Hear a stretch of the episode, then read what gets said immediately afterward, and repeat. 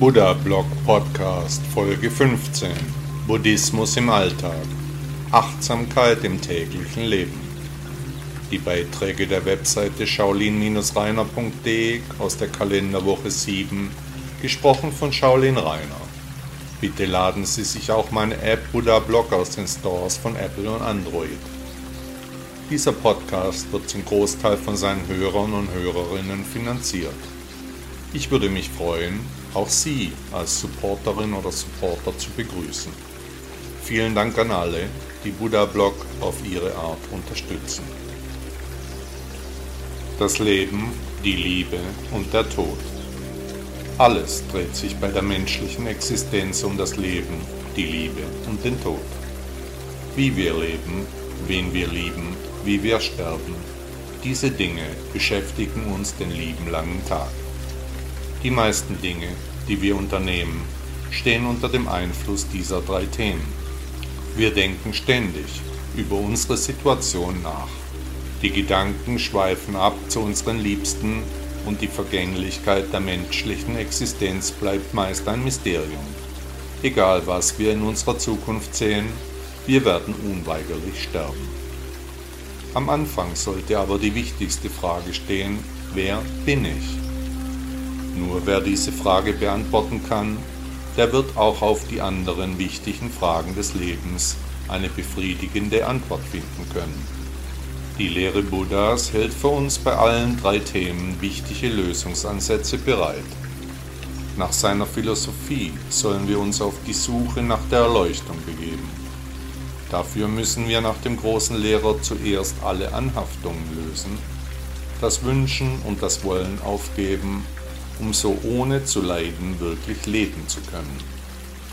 Ein Leben ohne Leiden, das wäre doch ein vielversprechender Ansatz, finden Sie nicht? Ein Leben, nicht mehr von den Sorgen, Nöten und Ängsten der menschlichen Existenz geplagt, still und in Ruhe der Dinge harrend, die da auf uns zukommen. Denn ändern können wir sowieso nichts, das Leben, die Liebe und der Tod kommen genauso auf uns zu, wie es unser Karma bestimmt. Die Anhaftung lösen, das ist leichter gesagt wie getan, das stimmt. Aber wenn wir das große Ganze betrachten, sind wir dann nicht von unglaublich vielen Faktoren abhängig, von anderen Menschen, von Zufällen, vom Glück, vom Schicksal. Was haben wir nicht schon alles getan, um unsere Ziele zu verwirklichen? Doch lag es in unserer Macht, ob wir diese dann auch erreichen konnten? Nein. Jeder Mensch wünscht sich für sich und sein Umfeld verschiedene Dinge. Glück, Gesundheit und Erfolg stehen meist ganz oben auf der Liste. Aber hört das Universum unsere Wünsche? Oder kommt doch einfach alles so, wie es kommen muss? Wie wir leben, lieben und sterben, das steht nach Buddha schon geschrieben, ist fest in unserem Karma verankert zu wünschen, zu wollen und zu fordern, das bringt nach dem großen Lehrer wenig bis nichts. Wir sollen eben genau diese Gedanken unterlassen und stattdessen um die wahren Zusammenhänge unserer Existenz Gedanken machen. Wollen Sie Erleuchtung erfahren? Halten Sie es für möglich, dass an der Weltanschauung Buddhas etwas dran sein könnte? Haben Sie sich schon einmal ernsthaft mit dem Leben, mit der Liebe und mit dem Tod beschäftigt? Der jamaikanische Sänger Bob Marley sang, Liebe das Leben, das du lebst, lebe das Leben, das du liebst. Weisheit und Wahrheit Weisheit und Wahrheit sollten unsere Ziele sein, denn aus Dummheit und Lüge ist noch nie etwas Gutes entstanden. Weisheit zeigt, wer die Dinge so sieht, wie sie sind und nicht so, wie er sie haben möchte.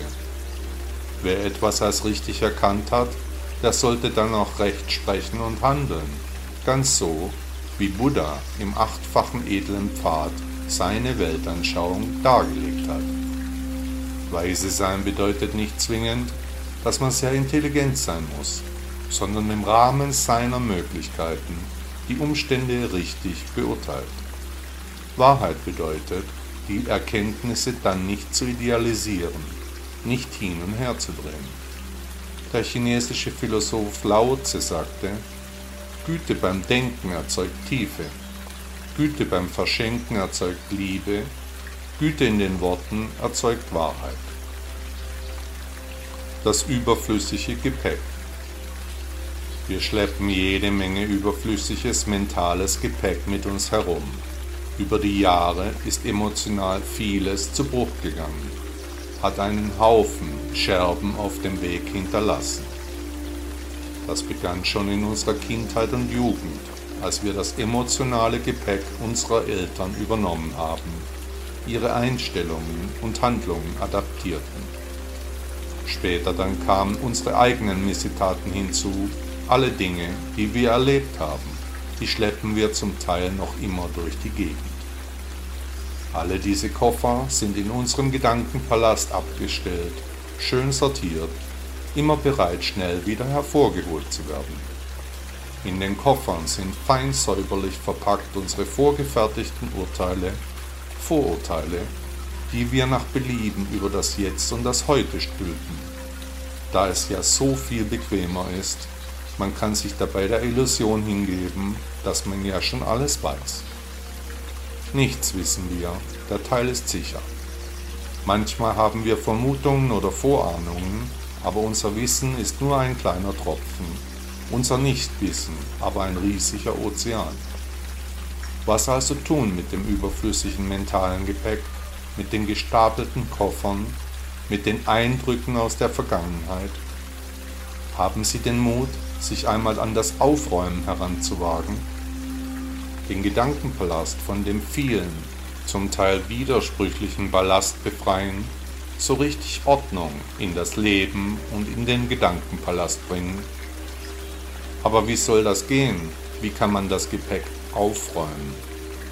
Ganz einfach, indem man ab heute bereit ist, neue Eindrücke zu sammeln, die alten Gepäckstücke, so wie sie sind, nimmt und einfach einlagert. Alle alten Urteile, die Erinnerungen an die Vergangenheit, die Bilder, die wir vor unseren Augen manchmal sehen, die verschwinden dann unsortiert in einem Lager. Nehmen Sie sich vor, nur noch aus dem Jetzt, dem Heute, nur aus diesem Moment zu handeln. Die vorgefassten Urteile sind ja auch bereits eingelagert. Sie stehen gerade nicht zur Verfügung. Die emotionalen Anker, die uns am Boden halten, die sind gekappt, wenigstens als Versuch für eine gewisse Zeit. Wieder hervorholen können Sie die alten Koffer ja jederzeit. Im Lager laufen diese ja auch nicht weg.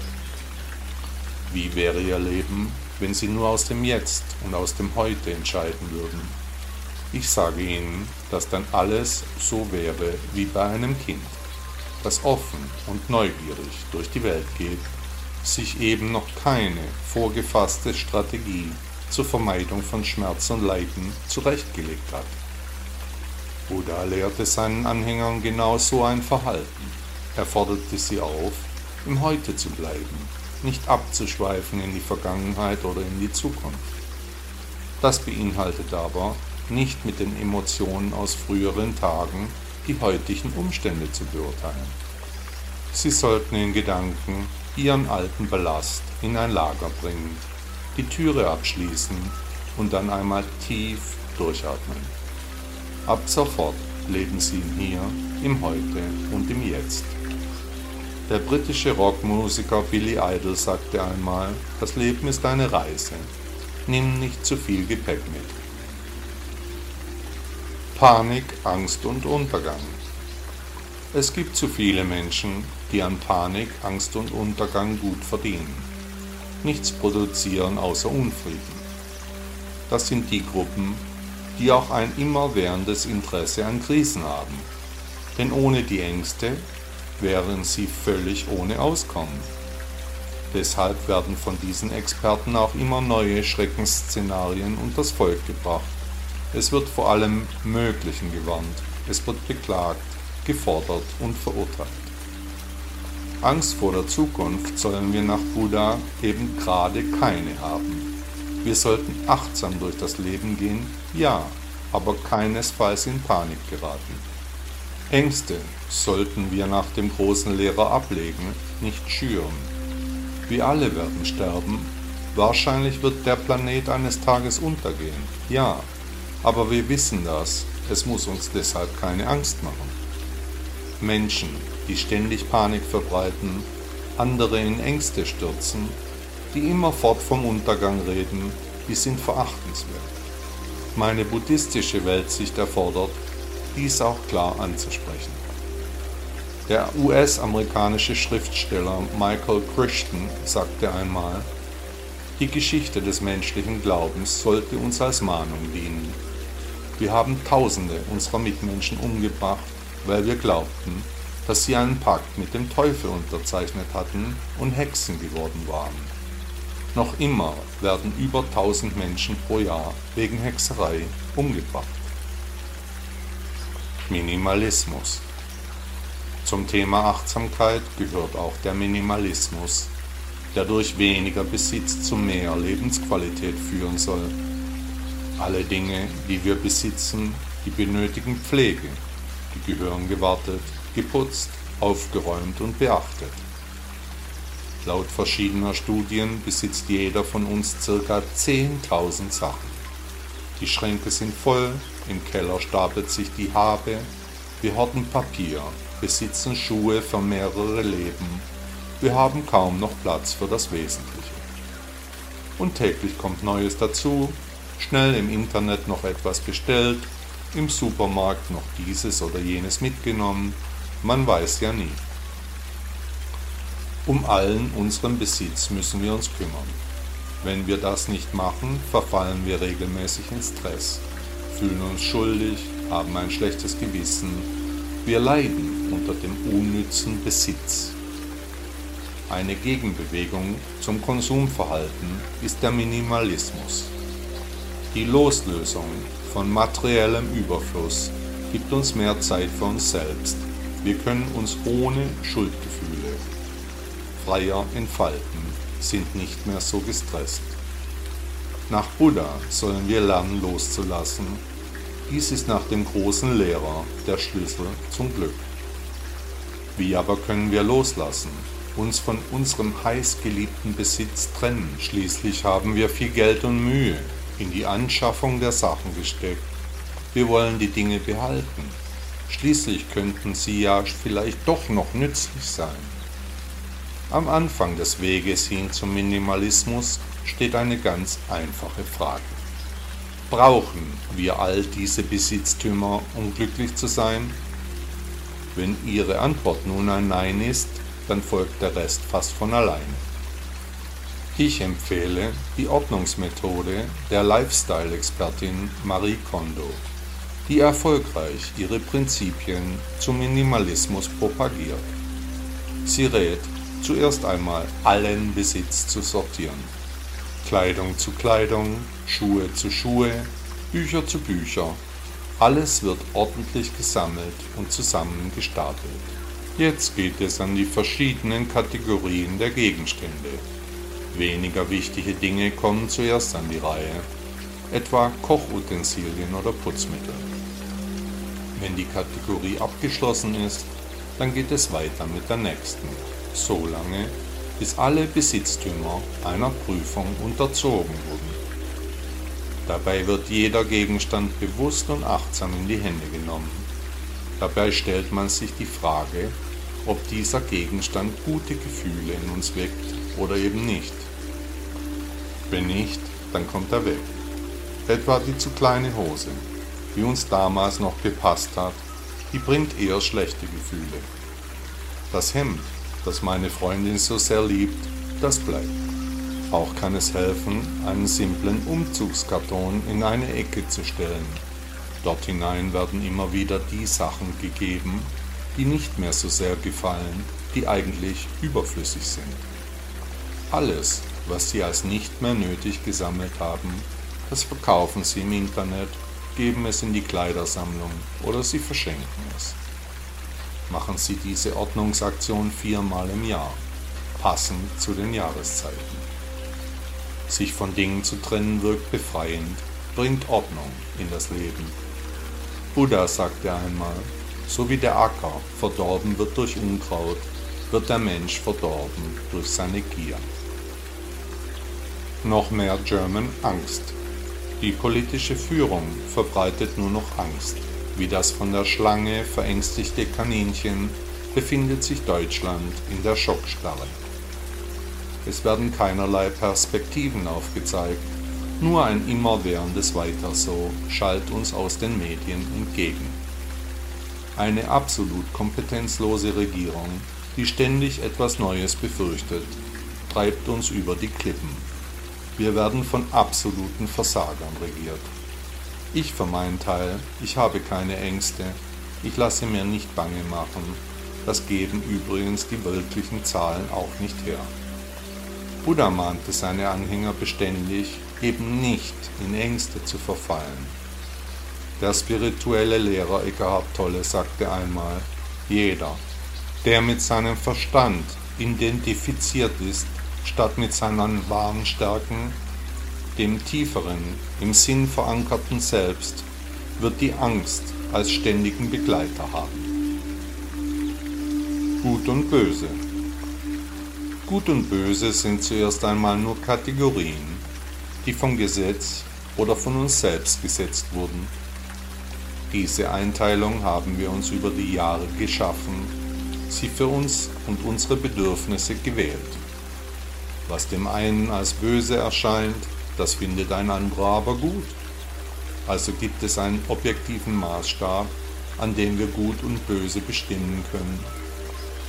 Anhand unserer Einteilung hangeln wir uns durch das Leben. Die Regeln erleichtern uns das Leben. Ist das wirklich so? In monotheistischen Religionen gibt es das Konzept von Schuld und Sühne. Gebote und Verbote geben den Anhängern klare und einfache Linien vor. Aus der Nichtbeachtung der Regeln folgt dabei ein schlechtes Gewissen, das die anerzogenen Verhaltensformen manifestiert. Im Buddhismus gibt es die vier edlen Wahrheiten und den achtfachen Pfad des Buddha, die ähnliche Verhaltenssätze darlegen. Allerdings ist das Konzept von Schuld und Sühne nicht mit einem Fegefeuer abgetan, sondern der Kreislauf der Wiedergeburten bringt durch das angesammelte Karma vielleicht erst im nächsten Leben die Konsequenzen mit sich. Alle Glaubensrichtungen und Philosophien sehen eine Art der Buße für böses Verhalten vor, ob nach dem Leben oder im nächsten Leben. Unsere Taten haben Konsequenzen. Das Gesetz von Ursache und Wirkung bleibt nicht unbeachtet. Wir sollten uns in einer ruhigen Minute einmal fragen, was wir in diesem Leben schon alles bewusst falsch gemacht haben. Wem sind wir Liebe schuldig geblieben? Wen haben wir geschädigt? Wo haben wir uns falsch verhalten? Wann war unser Herz und unser Geist negativ gegenüber anderen Menschen? Durch das Hinterfragen unserer begangenen Handlungen gewinnen wir das Vertrauen in das Unsichtbare in uns zurück.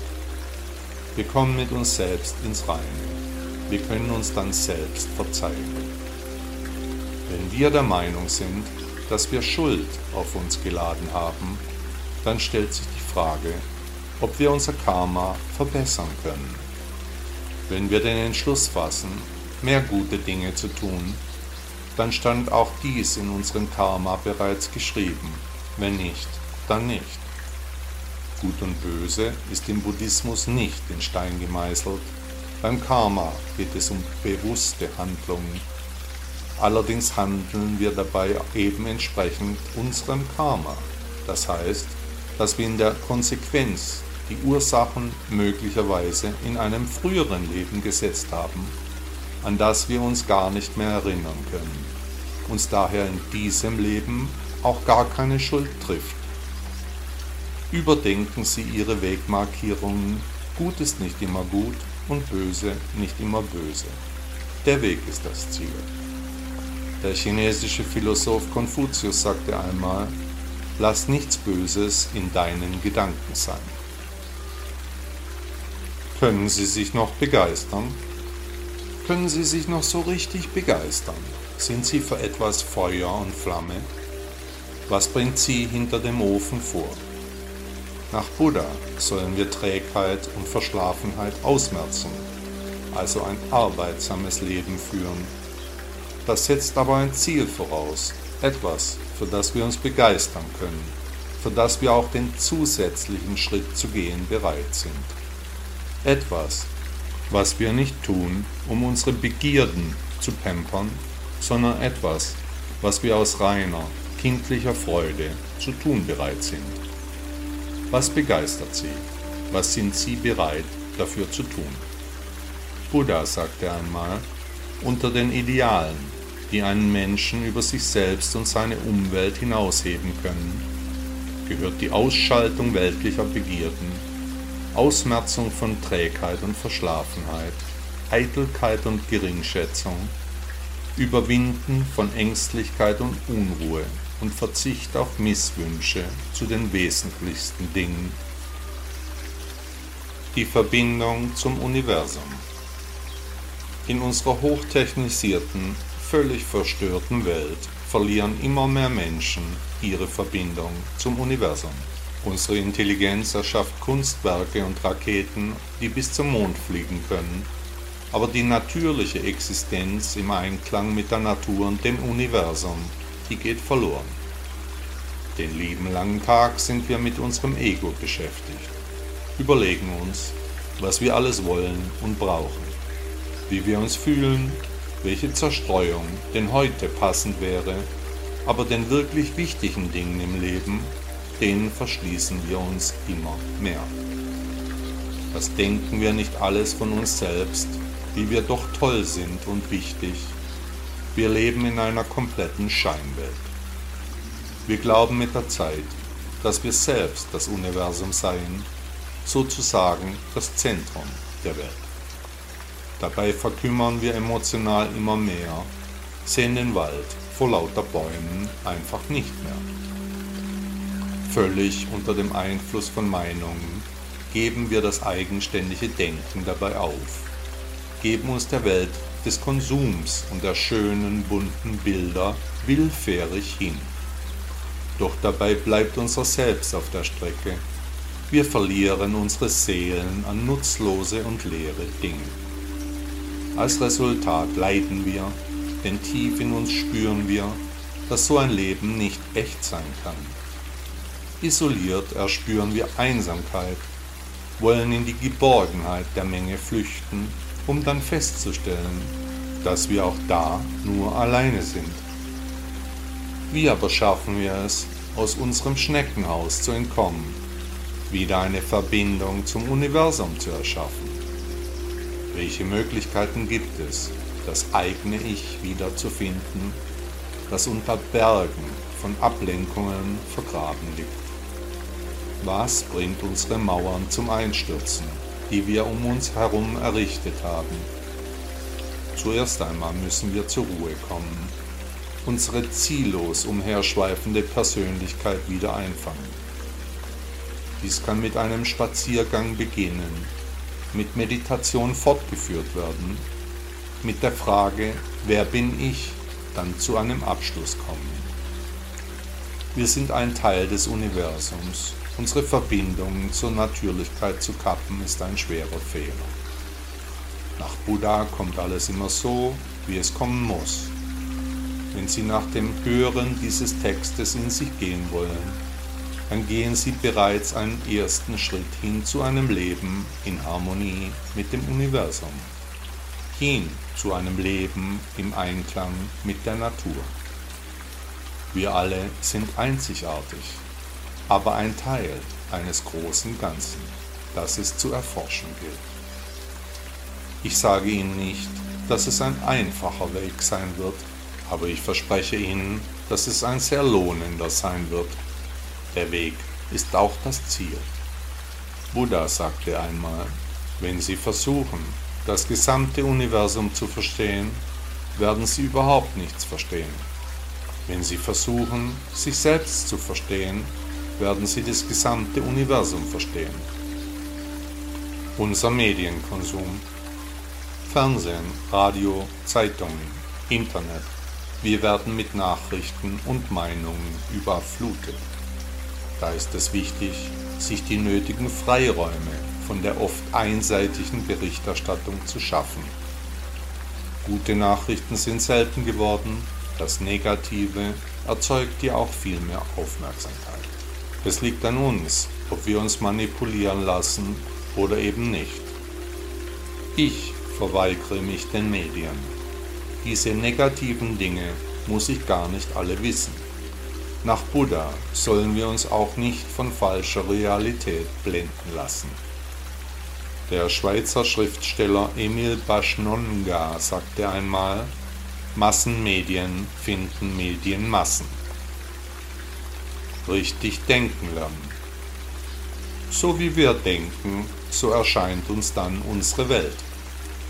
Ist Ihr Geist offen für neue Dinge oder verharren Sie in althergebrachten Strukturen? Unsere Vorstellungen prägen unser Umfeld. Die Dinge, die wir sehen wollen, die werden wir auch sehen. Wenn wir etwa immer dieselben Zeitungen lesen, dieselben Fernsehsender sehen, dieselben Menschen treffen, dann werden wir auch immer dieselben oder wenigstens ähnliche Informationen erhalten. Zwar mit kleinen Unterschieden, aber immer einer grundsätzlichen Richtung folgend. Wenn wir aber frei sind für Neues, dann werden wir unsere Grenzen durchbrechen können, werden wie ein Magnet schnell auch andere Menschen und Situationen mit völlig unterschiedlichen Meinungen anziehen.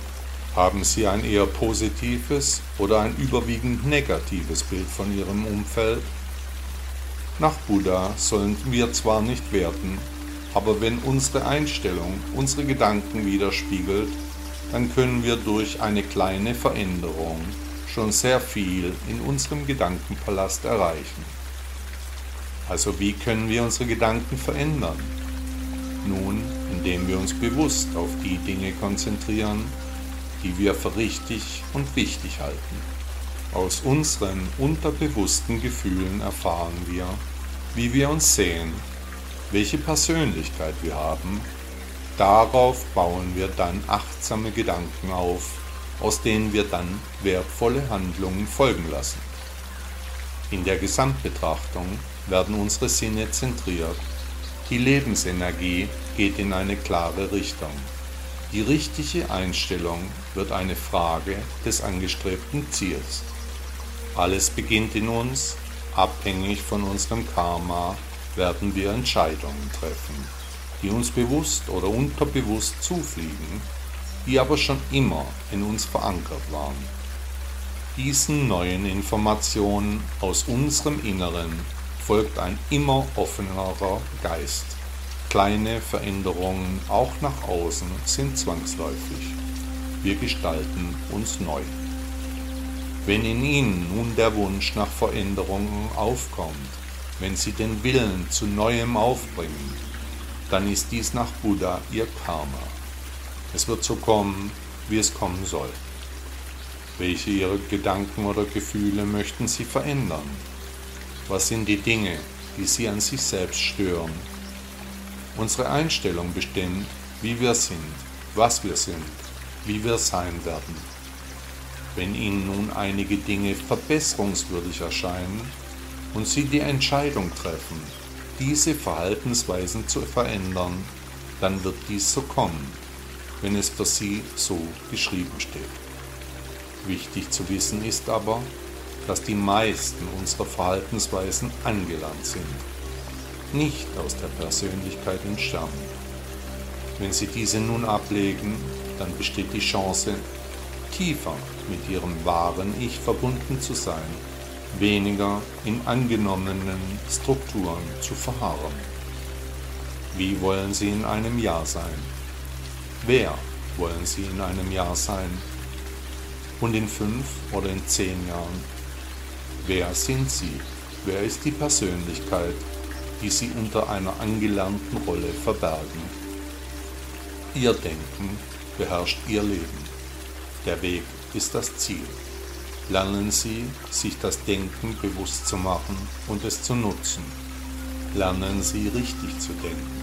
Der japanische Autor Haruki Murakami sagte einmal, liest man, was alle anderen auch lesen, kann man auch nur das denken, was alle anderen denken. Anhaftungen, was alles an uns anhaftet, sich über die Jahre auf unsere Persönlichkeit lebt und dann was oder wem wir haften, was wir alles mit uns schleppen. Wenn wir etwas tun oder unterlassen, dann hat das Konsequenzen. Die Dinge haften an uns. Wir ziehen einen Scherbenhaufen hinter uns her, der unsere Gegenwart beeinflusst. Aber nicht nur die Dinge und Menschen haften an uns, nein, auch wir haften an ihnen an. Nach der Lehre Buddhas sind Anhaftungen eine der Gründe, weshalb wir leiden denn tief in uns wissen wir, dass nichts auf dieser Welt von Dauer ist. Wir uns von allem Liebgewordenen verabschieden müssen. Wenn wir uns dann eines Tages von geliebten Dingen und Menschen trennen müssen, dann leiden wir erst richtig, da nun der finale Aspekt das bestimmende Gefühl geworden ist.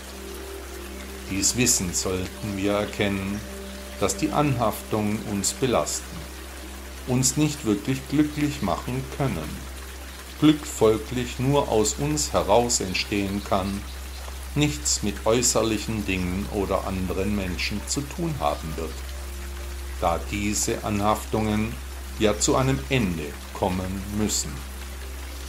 Anhaftungen bedeuten, dass wir Menschen alles so behalten wollen, wie es ist dass wir Veränderungen scheuen und uns letztlich nicht mit dem natürlichen Lauf der Dinge abfinden wollen oder können.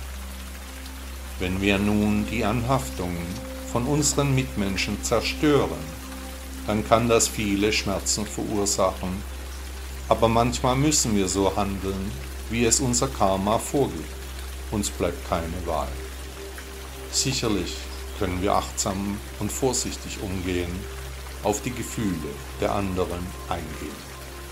Aber wir müssen manche Dinge tun, ob wir wollen oder nicht. Was ist mit Ihren Anhaftungen? Welche Anhaftungen haben Sie? Und wie gehen Sie mit diesen um? Werden Sie von Ihren Anhaftungen manchmal sogar vereinnahmt? Aber warum haften wir selbst an Dingen, wo wir doch um die wahre Natur unseres Ichs wissen? wenn wir einig sind mit dem Universum und unserer Persönlichkeit, unserem Ich, dann werden wir auch unsere Anhaftungen ablösen können, ganz so, wie es uns der Lehrer aller Lehrer vorgemacht hat. Am Anfang steht die Frage, wer bin ich? Unsere Unwissenheit über die universelle Existenz wird durch eine Antwort darauf sogleich minimiert. Wir sind nicht der Körper, den wir als Vehikel nutzen. Wir sind nicht das Ego, das ständig etwas anderes will, nach Ablenkung und Spaß dürstet. Wir sind eine universelle und gemeinsame Existenz. Daraus folgt, dass wir nicht werten sollen, sondern die Umstände einfach so akzeptieren müssen, wie sie sind, nicht so, wie wir sie haben wollen. Die Furcht vor dem Vergehen aller Dinge und Menschen steckt tief in uns, aber sie ist völlig nutzlos, denn am Ende werden alle liebgewordenen Dinge und Menschen von uns getrennt sein. Da wir dies wissen, können wir auch jetzt schon danach handeln, unsere Anhaftung lösen und uns auf das wirklich Wichtige konzentrieren. Wer bin ich? Das ist die Frage aller Fragen. Wollen Sie glücklich leben? Wie stehen Sie zu Ihren Anhaftungen? Werden Sie sich Ihrer Anhaftungen bewusst? Machen Sie sich Ihre Energien zunutze. Warum hafte ich etwa an meiner nach außen gelebten Rolle an, obwohl ich weiß, dass ich das nicht bin? Das Festhalten von Menschen und Dingen, das alles so behalten wollen, wie es ist, das Begehren, das sind nicht wir, das ist unser Ego. Buddha sagte einmal, Veränderung ist niemals schmerzhaft. Nur die Angst vor Veränderung ist es. Täglich etwas Neues wagen. Wir sind so geprägt vom Alltag, von angelernten Strukturen, von Gewohnheiten. Wann haben Sie das letzte Mal etwas völlig Neues gemacht?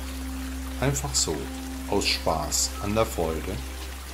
Was wäre, wenn Sie sich ab heute vornehmen, täglich eine Kleinigkeit völlig anders wie sonst zu machen und vielleicht einmal in der Woche etwas Großes komplett neu anzugehen auf eine Art, wie Sie noch nie etwas gemacht haben.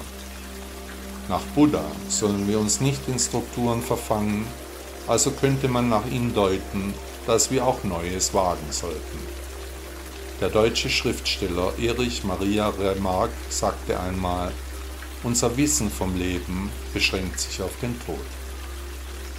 Das Wissen, das Wollen und das Handeln. Das Wissen und das Wollen und das Handeln sind leider nicht immer deckungsgleich. Manchmal wissen wir etwas, wollen etwas anderes und handeln trotzdem völlig konträr. Nach Buddha muss das Wissen, das Wollen und das Handeln aber übereinstimmen. So lautet auch sein achtfacher Pfad zur Überwindung aller Leiden. Ganz einfach gesagt müssen wir ehrlich zu uns sein, zu uns selbst, aber auch zu anderen Menschen. Das ist eine Grundbedingung für ein friedliches Zusammenleben. Wenn wir etwas als richtig erkennen, dann müssen wir unser Wollen und Tun danach ausrichten. Der griechische Philosoph Platon sagte einmal, Klugheit erfordert Zeit und Anstrengung, vor allem aber Ehrlichkeit. Hat Ihnen der Podcast gefallen? Danke, dass Sie Buddha Blog hören. Ist Ihnen aufgefallen, dass hier keine Werbung läuft, dass Sie nicht mit Konsumbotschaften überhäuft werden? Möchten Sie dem Autor dieses Blogs für seine Arbeit mit einer Spende danken? Unterstützen Sie mich. Beteiligen Sie sich an den umfangreichen Kosten dieser Publikation. Ihre Unterstützung kann helfen, die wichtige Arbeit, die wir für den Buddhismus leisten, auch weiterzuführen. Tausend Dank. Ich wünsche Ihnen einen wundervollen Tag.